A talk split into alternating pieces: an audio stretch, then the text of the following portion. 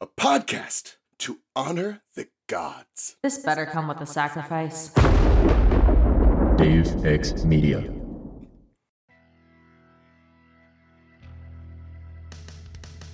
Welcome to Phantoms Gone Wrong. I'm Charlie. And I'm Sam. We only have just me and Sam here. What is this? Sam has taken Chaos. Over. He's actually taken over the podcast. I'm taking over the network really slowly. Like, it's been my plan this whole time. That's why I started Content and Capable, to, like, make you guys think that I had my own podcast and to invite me on yours so I can just turn up to everyone's podcast and slowly take them over. That's why you don't have a co-host. It's because it's exactly. Just you. I ate them in utero. In actuality, my mom is just stuck at a car place buying a new car right now and is like, we're not going to get out of here in the next 30 years, so. Buying cars brand new, who is she? My family has never bought a car brand new, except for one time we bought a Honda Odyssey, and it had leather seats and was the biggest mistake my parents made. And for 10 years, we drove around this gold Honda Odyssey with, like, tan leather seats. And, like, a child had bitten into, like, a headrest or something. And yeah, there was a lot of things that went on in that car. It was sold. We've gone through, that was many, many years ago. But no, we'd never buy a brand new car. Too much paperwork. Yeah, well, my dad had to get a Rogue because Rogue won. Ooh. And I'm pretty sure that is the only reason why he got it. Like, I swear. Yeah. So, Sam, what are we talking about? Why the heck is my Australian correspondent on this episode? Australian correspondent right here, actually learning about things. I think Charlie's done more to educate me about Australian media than anyone else. This week, we're talking about Mako Island of Secrets, which is a spin-off series from H2O Just Add Water. Yeah, and for some reason, over here, it's called Mako Mermaids. It's weird. It's called Mako Mermaids here. There, it's called Mako Island of Secrets. I hate everything. This is the philosopher's sorcerer's stone over again. There's no, it's not just that. It's the fact that they couldn't decide on a name. So, while they were, getting ready to film this, they kept flip-flopping on the name, and so, they're like, okay, well, we'll just use different, because they didn't reserve the copyrights properly. So they're like, oh, we'll just, hold on to the name somewhere. And so it kind of ended up like that, where it was like, well, we've got multiple names, the international distribution. This is also one of the first Australian productions that was filmed in conjunction with Netflix. So that's pretty cool. What I noticed, at least, and I don't know whether it's on the American Netflix, it had the OG Netflix card instead of the boom. It was the OG Netflix card at the start before the intro. Almost as if it was distributed on DVD or something. I honestly cannot remember. We did watch this in 2 days a couple weeks ago. So I cannot believe you have the capacity to do that. I had to do this. I struggled to listen to more than 3 episodes at a time. Yeah, well, my mom and I are just that nuts, and we can handle this kind of literal just bullshit. Chaos. This sure is a show. Like H2O, golden, wonderful. This, it's not bad, but there's just a lot that is what? Yeah, we were watching this. I watched this on the TV for a little bit in front of my brother. He's like, oh, what are you doing? I'm like, oh, and I explained that, I'm watching this for Phantoms Gone Wrong. And we ended up yelling at the TV for most of it. And then when I had my headphones in and was watching it on my phone, I would walk around making commentary about it. And they're like, what the fuck are you doing? And I go, you're going to have to deal with this. I'm watching Mako Mermaids. And they're like, oh, we totally understand. Go ahead, Sam. It was like... There is so much bullshit. In fact, I had a friend of mine, I was telling them about, because I haven't seen this before. I was telling my friend that I was watching, and she goes, I watched it too soon after H2O and, had to wait a year. Yeah. Well, I guess I'm gonna give the plot summary on what the fuck we just watched for season 1. We're only covering season 1 here. I'll be back for season 2. Oh yeah, we're gonna drag you back for everything that's Australian if we can. I'm looking forward to Dance Academy. I am too. Trust me, when I can find it online. I think only the first season's on Netflix right now. Yeah, fucking rude. So season 1 of Mako Mermaids. You know, we now have mermaids who were born mermaids, and that's a whole thing. And then this land boy gets turned into a mermaid. He just falls in the moon pool magically. Land boy. That's what they keep calling him, so like that's in my brain. That is what he is. The fact that land boy feels like a slightly racist term, like it was just it definitely is. Actually, you're correct. It is. So this entire plot is just to get him to not have powers, because all the other mermaids were like, oh shit, there's a boy, he came here, we're afraid of him, because there's only female mermaids. This is weird. I have so many questions. The first episode, like, did not answer anything. Nope. How do they mate and breed? We will get into this, Sam. We will talk about my thoughts. It's like the sisterhood of the traveling pants at this point. So, yeah, this whole plot, they're just trying to get rid of his powers. All the other mermaids left, and then suddenly he starts having visions of this magical trident that can, like, destroy mermaids, and is just hiding in Mako Island. So the safest place ever.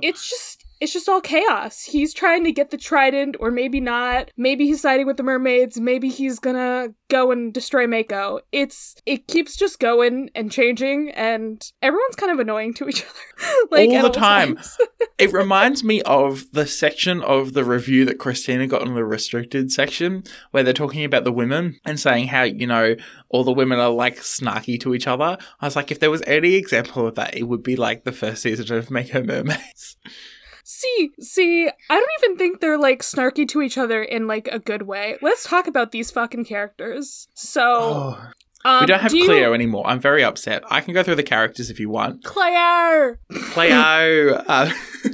So, we have... Do you like any of them? And would you consider...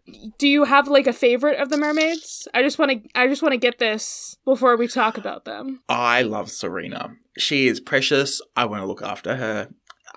No harm, like... You know, that's Lila valid. And Nixie are bitches. I'm sorry. Stop fighting. Love how bitchy Nixie is. That's actually my favorite. I love Nixie. I also love Serena's love story. Like, just amazing. Sam, I just want you to know, whenever I see David, I just think he looks like you, but with, like, longer, curlier hair. Every time, I'm just like, is that Sam? Wait, no, that's not Sam. Yeah. I was like, I recognize that guy from somewhere. He was on my favorite TV show as a kid called You're Skidding Me, which is like SNL, but made by Australian teenagers. And yeah, he's dopey as fuck. I love him. He looks like he's high all the time. Oh, he's so great. Yeah, so let's go through the characters, just the season 1 characters, because I know this list has all of them. So we have Lila, who is, like, the girl who gets in trouble the most. She's like, if she had a report card, it would say she's a distraction to her peers. And yet she always seems so high and mighty, like she's the one who always, like, is not going to get in trouble. She knows what she's doing. And she's the worst. She's the worst. We have Nixie, who, like, is out for vengeance. I'm sorry. Nixie and Lila are out for vengeance. And they're like, we are going to destroy everyone. I think Nixie, from memory, is the one who goes, let's get legs. And then... Like, yeah, it's so funny. Nixie is chaos incarnate, okay? She's great. Also, can, like, her and Cam get together, please? We'll talk about Cam in a second, but I wanted them to get together. I do too, but also it's not going to happen, Sam. I'm sorry. No, I know. It's already finished. Then we have Serena, my favorite, who is, like, I think... I think it's implied that she's a lot younger than Lila and Nixie, but like at the same time, she like gets the moon ring from her sister as like her sister Aquata leaves with the rest of the pod, and like is like so level-headed and just was like, let's think things through and communicate. She's the one who like promotes communication in a TV series hinged on let's not communicate. Yeah, it's fine. Everything is fine here. Yeah. But she's also the singy one. She's just... That's why her name is Serena. Her singing is better than H2O. You know, it's pretty good. It's also on Spotify. It is really good. So I've been listening to it a lot. Oh, I can't listen to that music anymore. It hurts. Then we have Zach, who is just literally the definition of the drama. He falls into the moon pool in the first episode and becomes a merman, and then just like continues to rain chaos, promoted by his best friend, who I just want to call Chad. Zach is hot. He is muscly and often shirtless. This is coming from a straight man. Yeah. And he's like, he's very much like Harry Potter. The plot happens to him and he's a bit of a hunk. And every time he tries to exert like his like will on the plot, everything falls to shit. I've just read spoilers for season 2 and I am upset. Like, why did season 2 go in that direction? But anyway. Yeah. Then we yeah. I understand. Then we have Evie, who I hate. I'm sorry. I hate Evie. She's Zach's girlfriend. And starts beef with the mermaids because they went and tried to buy shoes that she wanted to buy. And that is the whole, and because like, they hang out with Zach. It's both of those things. Because they're girls in his vicinity. Can we just say, Lila needs to stop holding Zach's hands? Because every time she does, Evie sees it and is like, the fuck, get out of here. Okay, I just wanna put this out there that like the actress who plays Lila, Lucy Fry, basically plays this same like character who's like kinda like standoffish, always like determined, gets into these fights, and also tries to get with one of the main guys who's already in a relationship in another Jonathan M. Schiff show. Oh, what's the other one that she's in? Oh, Lightning Point. Ah. She plays the exact same character, except she's an alien in that one. Look, I just saw a photo of her from like 2017, and she looks good. Like, she looks like she's living her best life, and I love that. She also was born around the corner from where I'm sitting right now. Went to a really hoity-toity private school because the first question you ask for anyone from Brisbane is like, what school did you go to? And yeah, she's very much a local, very much an Australian local, and I love it. Slay. Sam, let's keep moving on because at least Evie will get better. Season 1 Evie, I understand. She might like her better arc later. She was the only character who had like a proper arc. I'm sorry. You're right. Then we have Cam, who the actor who plays Cam doesn't have a Wikipedia page. And I'm upset when these like basically main characters don't have Wikipedia pages. It's like, it's not that hard, guys. It happens. Anyway, he's besties with Zach. He's an asshole. I'm sorry. That guy can be drop kicked. He has the stupidest grin. And I just, ooh, if there was anyone I wanted to drop kick, it's that man. He's the typical best friend of the main character, except he goes on a villain arc because of it. Like, imagine if Ron was actually like, you know, I'm so jealous of Harry that I'm gonna like become Voldemort actually instead. It doesn't make any sense. Like, I understand is like really cool and you want your friend to like do the thing that you think is right.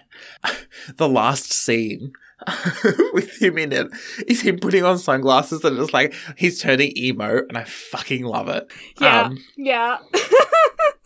Oh my goodness. But okay. I just learned a lot of things here. But yeah, he's an absolute arsehole. Then we have Rita or Principal Santos. I love Rita. Well, I'm going to say Miss Santos. Yeah. I love her. She's amazing. She's the kindest, loveliest person who has all the patience in the world for the bullshit that these teenagers get up to. And I want a prequel series about her. Like, she's the best one. Ugh. I love just a mentor character who lets these, like, shitty teens live with her for no goddamn reason. They're not nice enough to her. Yeah, and then they keep using her shit. Anyway, and then we have David, who apparently looks like me.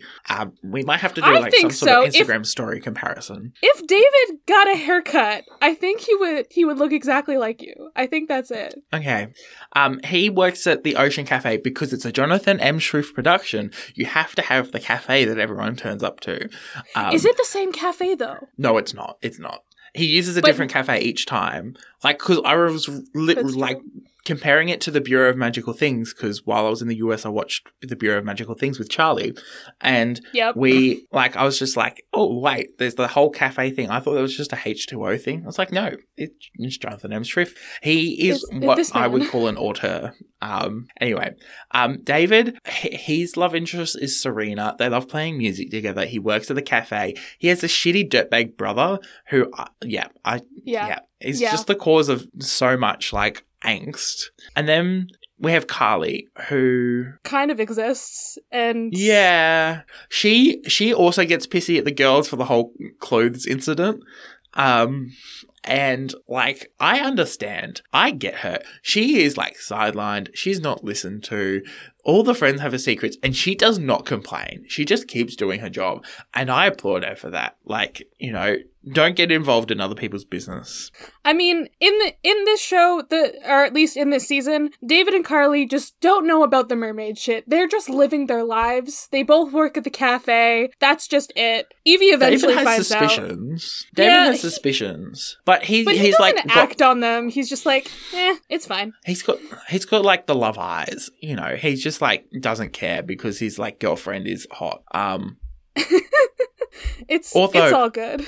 Okay, speaking about hotness, it's mildly unrelated, but okay, the hair when they're mermaids and then when they're not, when they're like on land, so fucking different. Like, I appreciated the hair change for Nixie. I really liked hers, but Serena has, like, bangs, and then the bangs disappear, and she has, like, a full-on, like, comb back.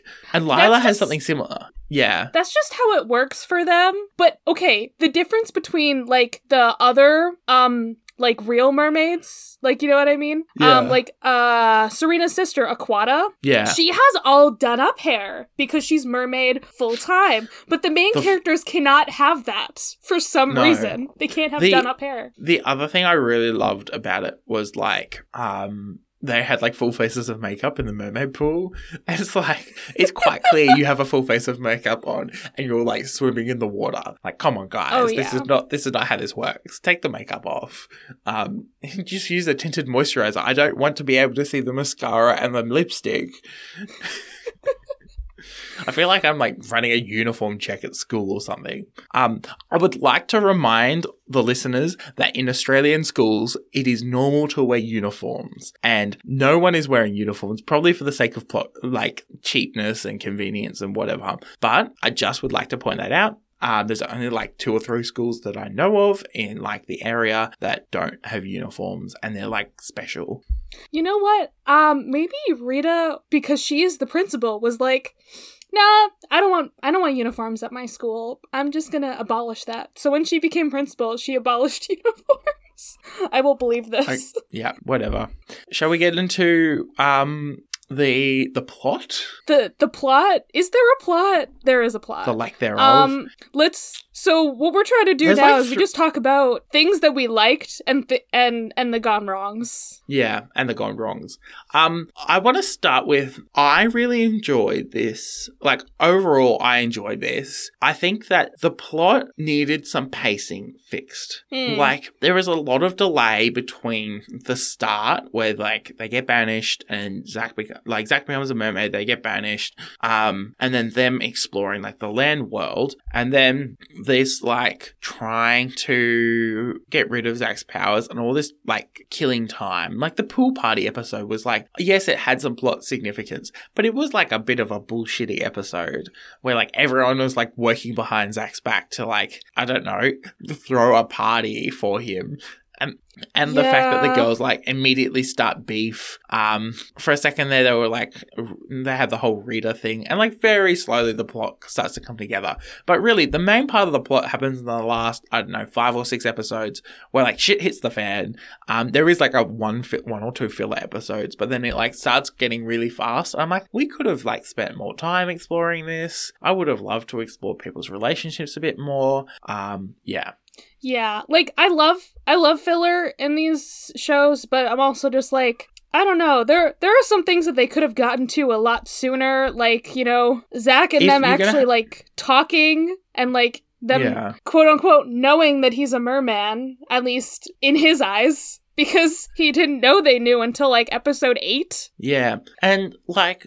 It's fascinating because usually, like, I'm usually all for a good filler episode, but they've got to build the characters a little bit better. The other thing I really didn't like was the excessive amount of dialogue. Like, just so much dialogue. You could have, like, spent some more time, more money on, like, some CGI or some other bits and pieces that I think would have made it much better. I think all of the CGI budget was spent on, like, the trident doing magical shit and the weird, the water chamber. Okay, what did you think about the water chamber that just defies all logic?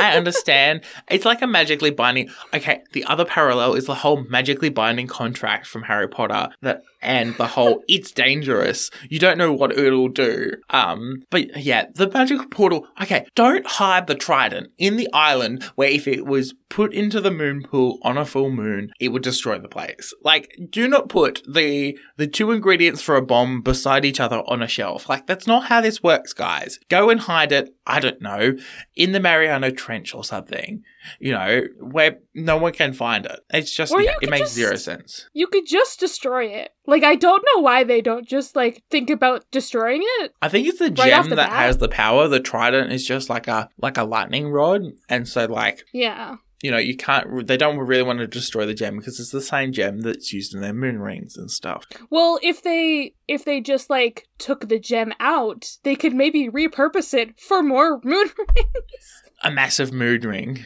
Make Zach his own special moon ring. Actually, don't. Yeah. He doesn't need more power. No, that man be powerful. Yeah.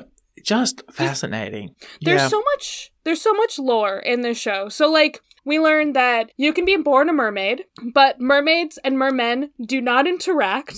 And I have to be, like, very vague with this because I can't, like, I don't want to spoil anything from later stuff. But there's just a lot of weird stuff with the whole mermaids and mermen thing. And it's just like, so how do they have children? Also, personally, I'm going to say that means all mermaids are probably queer, or at least in queer relationships, if they are in any. Because they're also not allowed land boys. My thought was that they've locked up some mermen, and there are some people who just go and have sex with the locked up mermen. What the fuck? And they have their babies, and so the babies are just like prison sex. I don't know.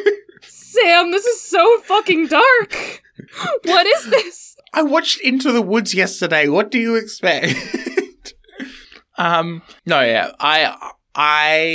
It's so hard to tell because a lot of things are, like, explained but not explained. Like, okay, the whole logic behind the mermaids go and run away, and they don't explain why they have to run away. They just are banishing the girls and going and running into the South Pacific. They're afraid of men. I think the problem here is that mermaids are just afraid of men, I guess. This is why coeducational schools exist. I mean, yeah. I don't know. There was a war with the mermaids and the mermen. The mermen were evil, I guess, and wanted to take over. And that's why they don't like mermen. But also they don't like land people in general. So they're not allowed to, like, have sex with the land boys. So they are just stuck as mermaids by themselves. Yeah. Yeah. I don't know. Also, they're fish. So who's to say that they can't, like... They breathe underwater. Yeah. Well, they're half fish. Yeah. They're still half fish. I mean, they're probably just, like... They're like dolphins. They're like mammals, I guess. I was just thinking that, like... They probably lay eggs. Yeah, oh, and yeah. Either like those fish. Eggs get like fertilized somehow by mermen, and they just don't question it. They've just bottled up all the merman sperm. That's, you know what, they probably did that. Or they probably did. Is the moon like the fertilizer? And so like the full moon like fertilizes all of them. So like they're all related to the moon, and the moon's been fucking all the women. You know what? I support this. I absolutely... That's it. The only dad that we need is the moon. Yeah. Daddy Moon. What I really found fascinating in this was you could see the development of their acting skills from the first episode to the last. While there were still things that were like kind of awkward, they all kind of got into a really good like groove, and there was like chemistry, and there was like other bits and pieces that like you go from, I don't know, this is your first acting gig through to I actually know how to act, and I find this really fun. And you could tell they were all enjoying doing it by the end. Yeah. And then like two of them leave after this season, and I'm so confused by that. Like TV shows are messy, and Australian actors always end up in the US. So it's like as soon as they get some sort of break here in Australia, and my state is notorious for investing a lot of money into, you know, TV shows and movies that like hire Australians, and then so they've gotten their big break, and so they immediately move to places like the US where there are way more jobs and way more opportunities and way more chances to be famous. Yeah, I mean, I don't know. This just, I feel like in the H2O verse, the fact that season 3 started the whole thing of like, we're going to change actors every season. And then the show is like, yeah, we're absolutely changing actors every season. It's going to happen. Sorry. Yeah. So and like, that's how it works. I kind of understand it because they had to kind of explain like some disappearances in the third series of H2O. Like this stuff happens all the time. We're having a discussion at the moment here.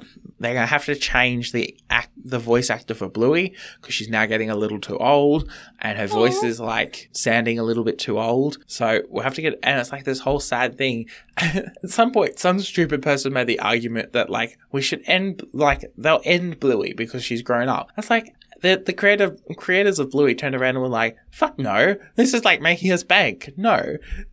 I mean, it's definitely different with voice acting. Yeah. Like, I feel like you can get away with it so much easier with voice acting. And with live action, either they recast and sometimes they will draw too much attention to it, and I'm like, just pretend it's the same person. Just move on with our lives. Or they will do the terrible thing of like, and we're cutting them out forever. No more. Yeah. Goodbye. Yeah. And I hate that.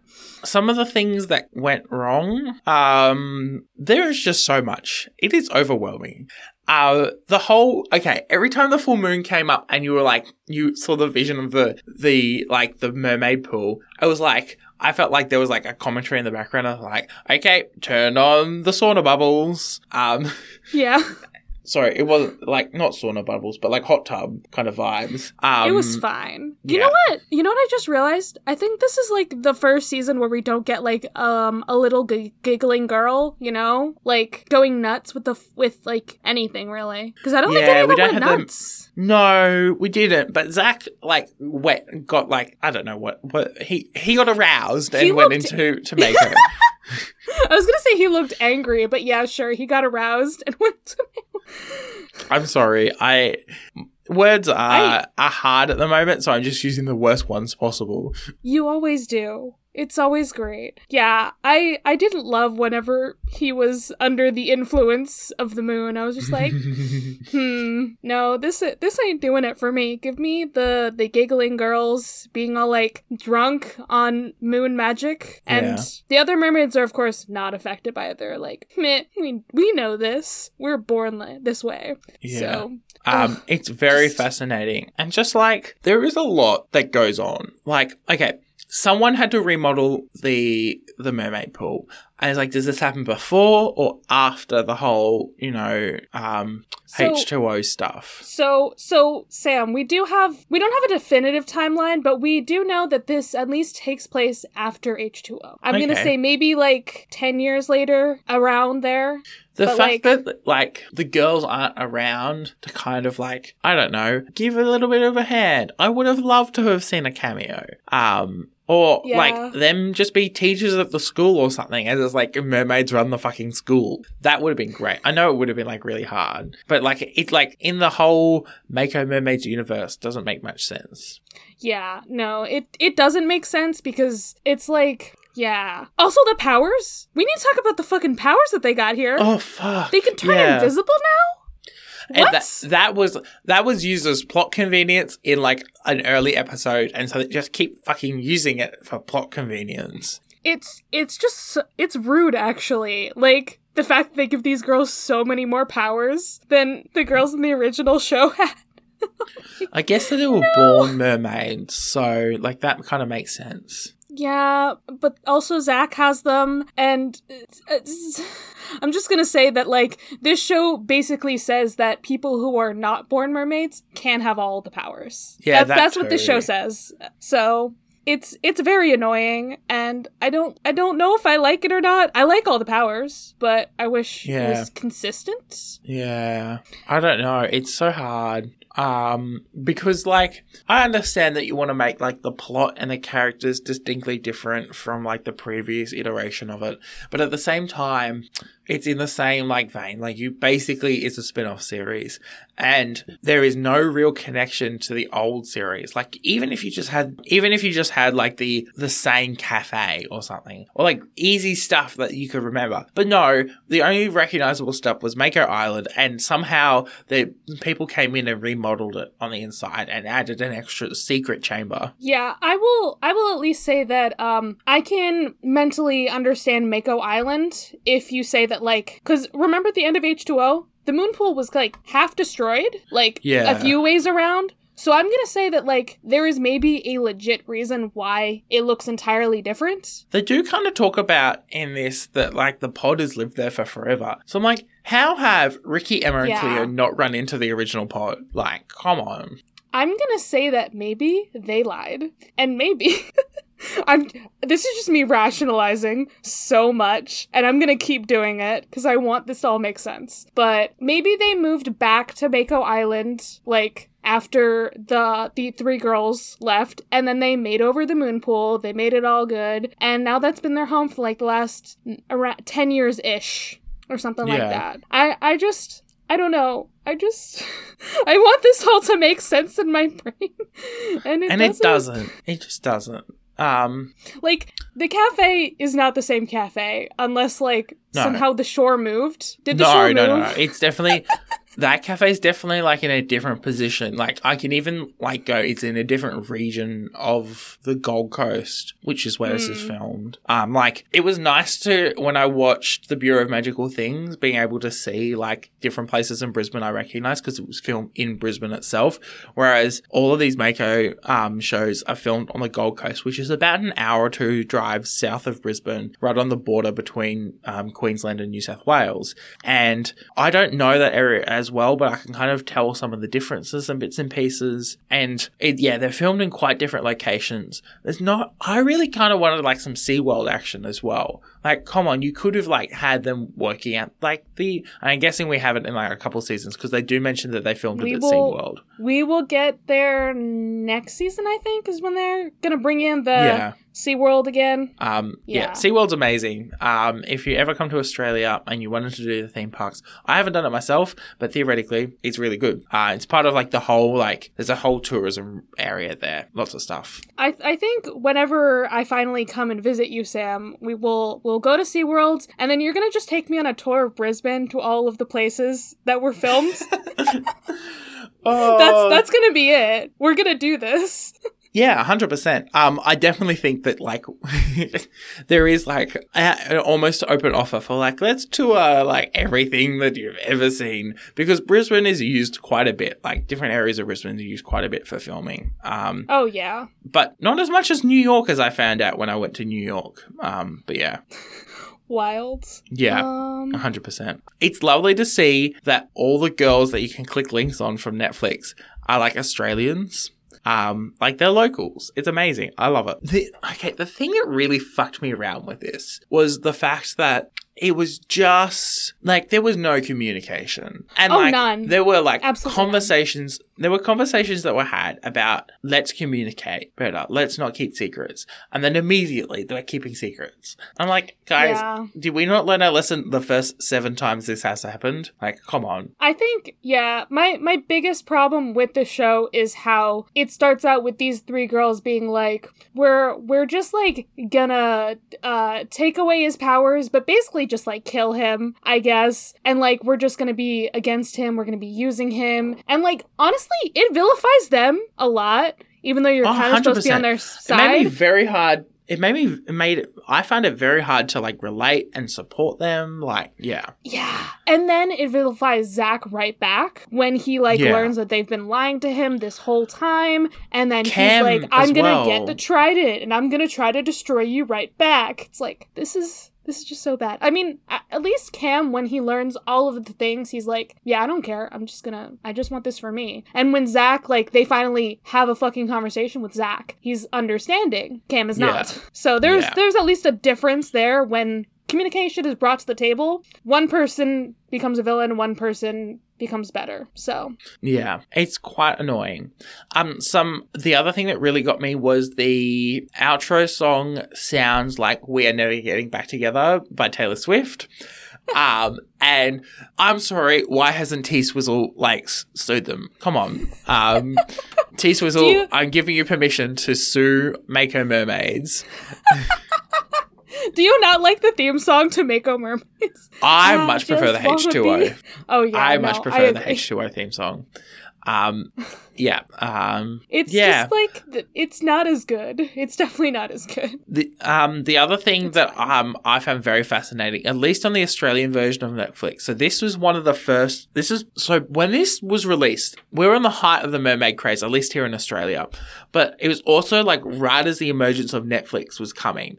And Netflix was trying to expand internationally because we were all using the US version of Netflix.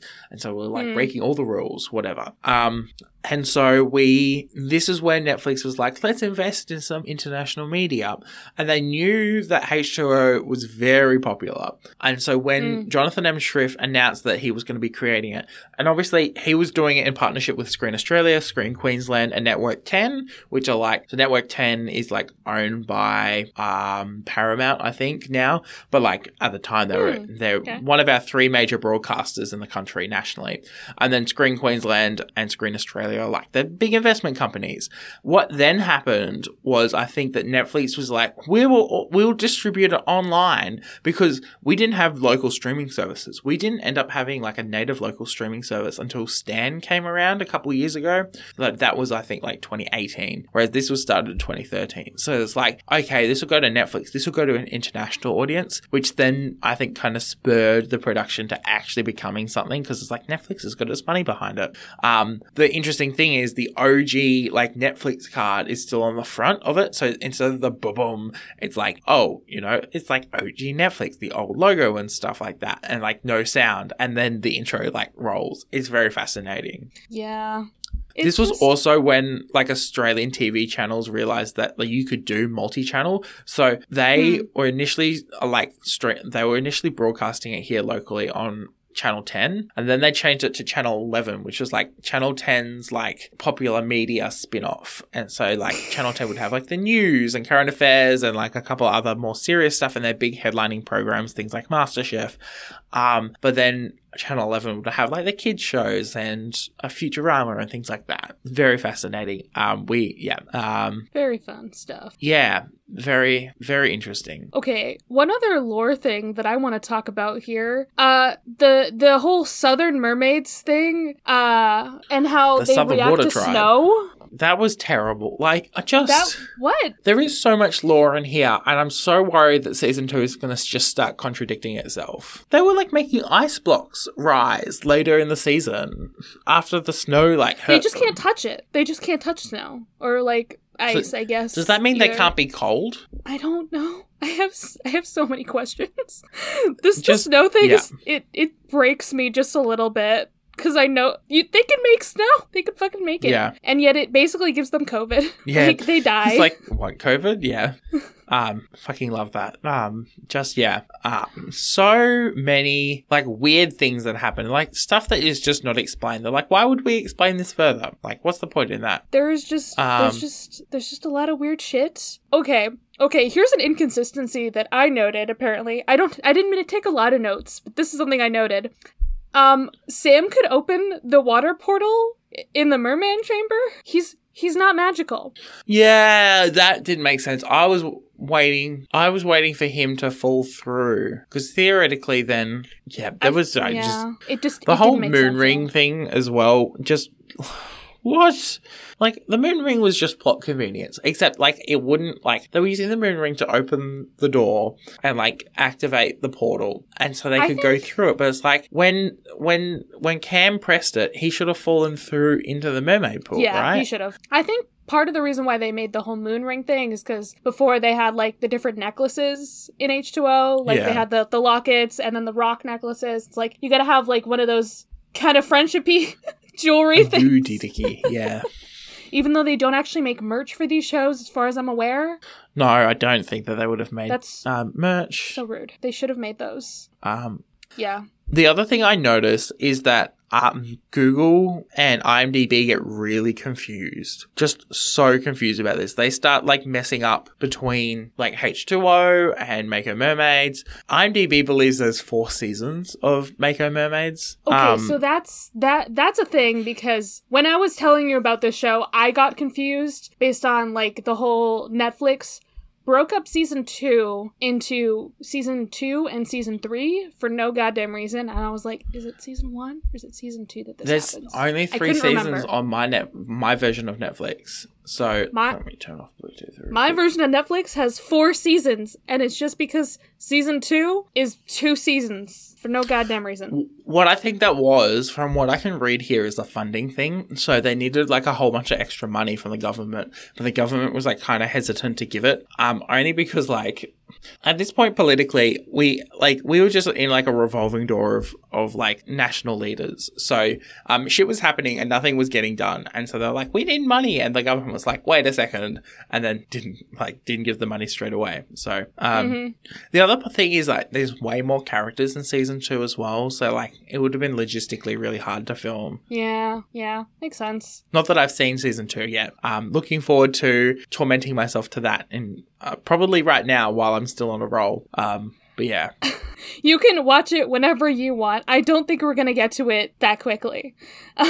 I'm invested now. I've read spoilers for season 2. Like, I'm upset, mildly upset, but like invested. Oh, I have a special Australian question for you. How big is Halloween over there? Like does it merit the Halloween episode that they have in this season? It depends on who you are, how you're brought up, and what like media you consume. So okay. I have friends of mine who work at the theme parks down there, and they do full Halloween celebrations. Okay. I've had other friends of mine who've like held Halloween parties before. We kind of celebrate it. There's like trick or treating. I think down on the Gold Coast, because it's like the Gold Coast is like Los Angeles, but is like way more dodgy. Like it is a tourist trap, guys. Do not just go to the Gold Coast. Like, please come and visit Brisbane. Go up to the Sunshine Coast. The Gold Coast is not the be all and the end all, but it is like quite transient, and it wouldn't be surprised if they had like full celebrations of it. It's a very depends on who you live around and things like that. Like, I live in a very quiet neighborhood with not a lot of children on a main road. Like, I'm not gonna see a lot of that. My parents live in a really, really quite secluded neighborhood, you know, in the back end of the suburbs on acreage. They're not going to see that many. But like if you lived in like a quite tight knit young neighborhood, I could definitely see Halloween being much more big of a deal. Okay. I was just like, I feel like this might be the only episode of like an Australian show I've seen that really has Halloween stuff. I can't remember if there's one in Dance Academy. I absolutely cannot remember right now, but the other thing is that they avoid like Australian holidays entirely because it's confusing for an international audience. Like we have public, like national holidays that like we just don't mention. Things like Australia Day, which there's a whole other conversation about Australia Day that we're having right now. But like we have Australia Day, we have Anzac Day, which is like Memorial Day. Sorry, we like Memorial Day. And we have like the Queen's birthday. So that's like a whole public holiday that we have. And like our school terms change state by state. So when you live on the Gold Coast, because you're so close to New South Wales, you have like your holidays are like a week out from each other. So you'll go on like 2 weeks worth of holidays and halfway through, you know, New South Wales will start their holidays, and it is confusing. And like, you know, you'll have weeks and weeks where like you have like a Monday off each week. It's strange and confusing, and it doesn't make a lot of sense. So I'm like, I understand why a whole bunch of stuff was simplified, and they're like, nah, we're just going to make it kind of American-ish because it makes sense. Yeah. Okay. I was just like, yeah, I just needed to know. These are the questions that I had. Yeah. No, it's, it is fascinating what kind of accommodations are made to like make an Australian production more palatable internationally. Oftentimes Australians really don't like it. Like they don't like the changes that are made in a TV show or movie to make it more palatable internationally. I think Mako Mermaids is really unique in this, where it's like uniquely Australian, but like isn't too Australian that it isn't like it doesn't piss us off for being too American, but it doesn't piss everyone else off because it's way too Australian. No one understands anything. It's right in the middle, the sweet spot. Which is why it's so popular. Like, and I have to say, things that went right, they really did a good job in this movie, this TV show, and just like making a show that is entertaining, that kids want to watch, and that it, you know, doesn't have any barriers to entry. Just didn't make the characters super likable in this season. I will say that's why season 1 is not my favorite of the show. Yeah. Like Lila annoys me so much. Nixie annoys me, but I also like her and how annoying she is at the same time. And then yeah. I like the mermaids that we get next season. So yep. It's very fascinating. I really enjoy, and I have to thank you, Charlie, so much, A, for having me on the podcast, and B, for getting me to watch these things, because it has been really enjoyable to watch, as an Australian, watch the media that was created and like go, wow, we were like at the fore. Australia is one of the world's best children's television program creators. Just look at Bluey. But, you know, we create some amazing television programming. That and drama, we do some really, like, Home and Away and Neighbours are all Australian productions. It is so fascinating to watch these and go, oh, like, this makes sense. This is why this is internationally acclaimed. And watching it as an adult and going, this is why this is, like, really important and so popular. And it's been so fascinating. And learning more things about my culture as well. Like, I don't purport to be an expert. Like, yes, I might be the Australian correspondent, but I'm in no way an expert. And learning, you know, just, like, how media is, you know, the role of media and, like, how important it is very cool. Yeah. It's a fun show. We had fun with this. Yeah. And this was a chaotic time because I still don't know how to fully do this new format we're trying out, but the gone wrongs are just baby. Like half of the show, actually. Yeah, just so many weird things. This isn't like everything's kind of gone wrong. It's more like there's lots of things that like make you combined mildly uncomfortable. There's just a lot of things that don't fully make sense. It's the Kronk thing. By all accounts, it doesn't make sense. That's what this show is actually. Yeah. It's like, and it's hard to get your head around. Like these kind of things are very hard to understand, and it makes for great TV because every time you watch it, you pick up something new. And so they could play reruns all the time. Yeah. It's a fun time. Rita is still the best mermaid. Just, you know, Still the best one. We didn't actually explain why she's there. She left the pod because she fell in love with the land boy. There are so many things that are just not explained. Why was Rita punished other than had a boyfriend and was not taken back once her boyfriend died? That's the thing. They're not allowed to have relationships with people on land. They're not allowed. Why did Zach not change back into a mermaid once he got in the moon pool? Why is Cam a bitch? Why do the girls keep fighting when they're the only people they have? Like, I understand, maybe having like a fight or two. It's because they're teenagers. Don't stop fighting. How old are they? Like, come on. How old are these people? At one stage I heard 15 thrown around, but you guys all look way too old. Yeah, I think we're supposed to believe that all of these people are 15. I mean, except Rita.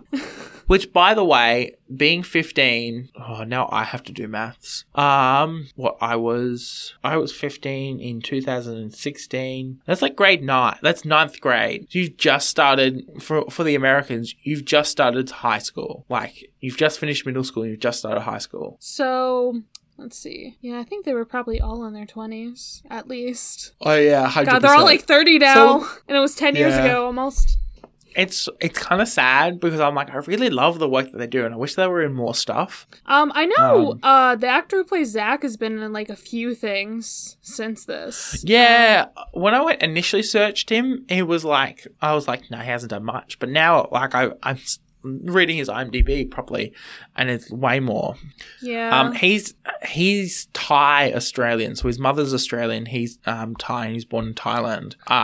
And it's very fascinating because it's like, ooh, a hot, mysterious guy from another country. One of the other things that I've seen him in is the new Legends of Monkey, which I also want to know when that's coming back. It's not great, but it's entertaining enough to me, and it's an Australian show. He was also in Shadowhunters, The Mortal Instruments, which I recognize Shadowhunters. I don't know where that is. That's an American show. Yeah. I want to know if he had an accent for it. I can't find that out right now, but I want to know if he was Australian. That's the other thing. The Australian accents this time round were way more subtle. I think they learned after the Oh No Cleo, the condensation thing incident that we've got to use more subtle Australian accents. So they were a little bit more polished, a little bit more what we call received pronunciation, but still quite distinctly Australian. Yeah, yeah. Also, the actor who played Ivy Latimer, she played Nixie, I think. Yeah. Mm-hmm. So, Ivy, who played Nixie, hosted our kids panel show called Studio 3 on the ABC for a little while. Yeah, and, I saw that. From 2014 to 2015, which is really interesting as well. Very, very fascinating. That kind of panel show. It ran from 2009 through to 2016, and was iconic. Iconic, the whole thing. The people who were the originals are super famous and Gen Z millennial culture. The other thing that I know about that the one who plays Nixie came out as a trans guy last year, I think. The one who played Nixie? Yeah. As in Ivy Latimer? Yeah. It's one of those things that you can't find a lot about, but I've seen it several places, and then there's also stuff that's been deleted. So I don't know how much is accurate or if he went off the grid because, transitioning. But I found a source that said last year in June, Ivy Latimer came out as a trans guy. So I don't know. They're talking about season 5 of Mako Mermaids. Who is? What? I don't know. There's talk about... Season 5? Yeah, I don't know what's happening there. Ivy's Instagram hasn't been updated since 2017, so... Yeah. I don't know what's going on with that, but that was something that I found on the interwebs the last time I was watching the show, and I thought was interesting, and it seems like everybody else is just as, what's going on? I can't see anything about it. I find it very hard to verify it. You'd think it would make, some proper news. It was on an Instagram story that, stories, they don't last very long and it might have been deleted. And then Ivy made an account called Nixie Was a Boy at one point that was also deleted. So oh, look, the H2O fandom page has it as Ivy's come out as a trans man, is now in the process of transitioning. Oh, interesting. Ivy was my favorite actor out of the whole series. Like, just did a really good job at being really convincing. Yeah, I agree there. Is there anything else I wanted to talk about? Oh yeah, my only other note about this is the fact that those three were naked on a beach together in that one scene when they got legs. And then they got those really dumb outfits. That's about when I stopped taking notes. It's episode, 2. Yeah. There was a lot of crazy stuff that just didn't make any sense, which is very typical, early 2010s children's TV series. All right. Why don't we wrap this up, Sam? Sam, where can the people find you? Well, excuse me as my nose continues to be blocked. You can find me personally at sam.the.journalist on Instagram and on TikTok. You can find me on Twitter at samobjournalist. Catch me on Twitter saying all the things in my head that I don't want to say out loud. Other than the really, really dumb stuff, there's a lot of dumb stuff that actually I end up saying out loud anyway. But you can also catch the podcast. Make sure you head over to Content and Capable. I'm having a really amazing time chatting to some awesome people recently. You can also find the podcast at Content, the letter N, Capable, on Instagram and on Twitter. Make sure you check me out there. I'm having so much fun. It's amazing. It's been some good episodes recently. I've been very much enjoying it. Can't wait to see what comes up next. Yes. I have to edit this week's episode. That's stressful. But yeah, it's been so much fun creating this podcast. And I'm really getting into a really good headspace with it, which is amazing. I'm so happy for you, man. It's good stuff. So happy. Yeah. Well, the next episode of Phantoms Gone Wrong is going to be about a movie that my mother and I enjoy very much. A very silly movie. If you ever seen Big Fat Greek Wedding, it's not that movie. Fuck yeah. Oh, it's not that movie. Oh, how rude. No, it's not. It's My Life in Ruins, which is another movie that Nia Vardalos did, which is also about Greek things, but she's in Greece. She's a tour guide and hates her life. The whole Greek stuff was so funny. Oh yeah, we also love there was an obsession with Greek stuff. Yeah, but My Life in Ruins is part of why I went to Greece. The other reason is Percy Jackson, but yeah, 100%. Yeah, so that's what's coming out next time. If anybody wants to watch that movie or has ever seen it, enjoy. And that is it for our Mako Mermaids Season 1 chat. Sam, I hope to have you on. Thank you for listening. Again, in the future. I will happily come back as the Australian correspondent. It is so much fun relearning my culture. I'm teaching Sam his own culture. It's so fun. Well, we love you awesome nerds. Goodbye. Bye.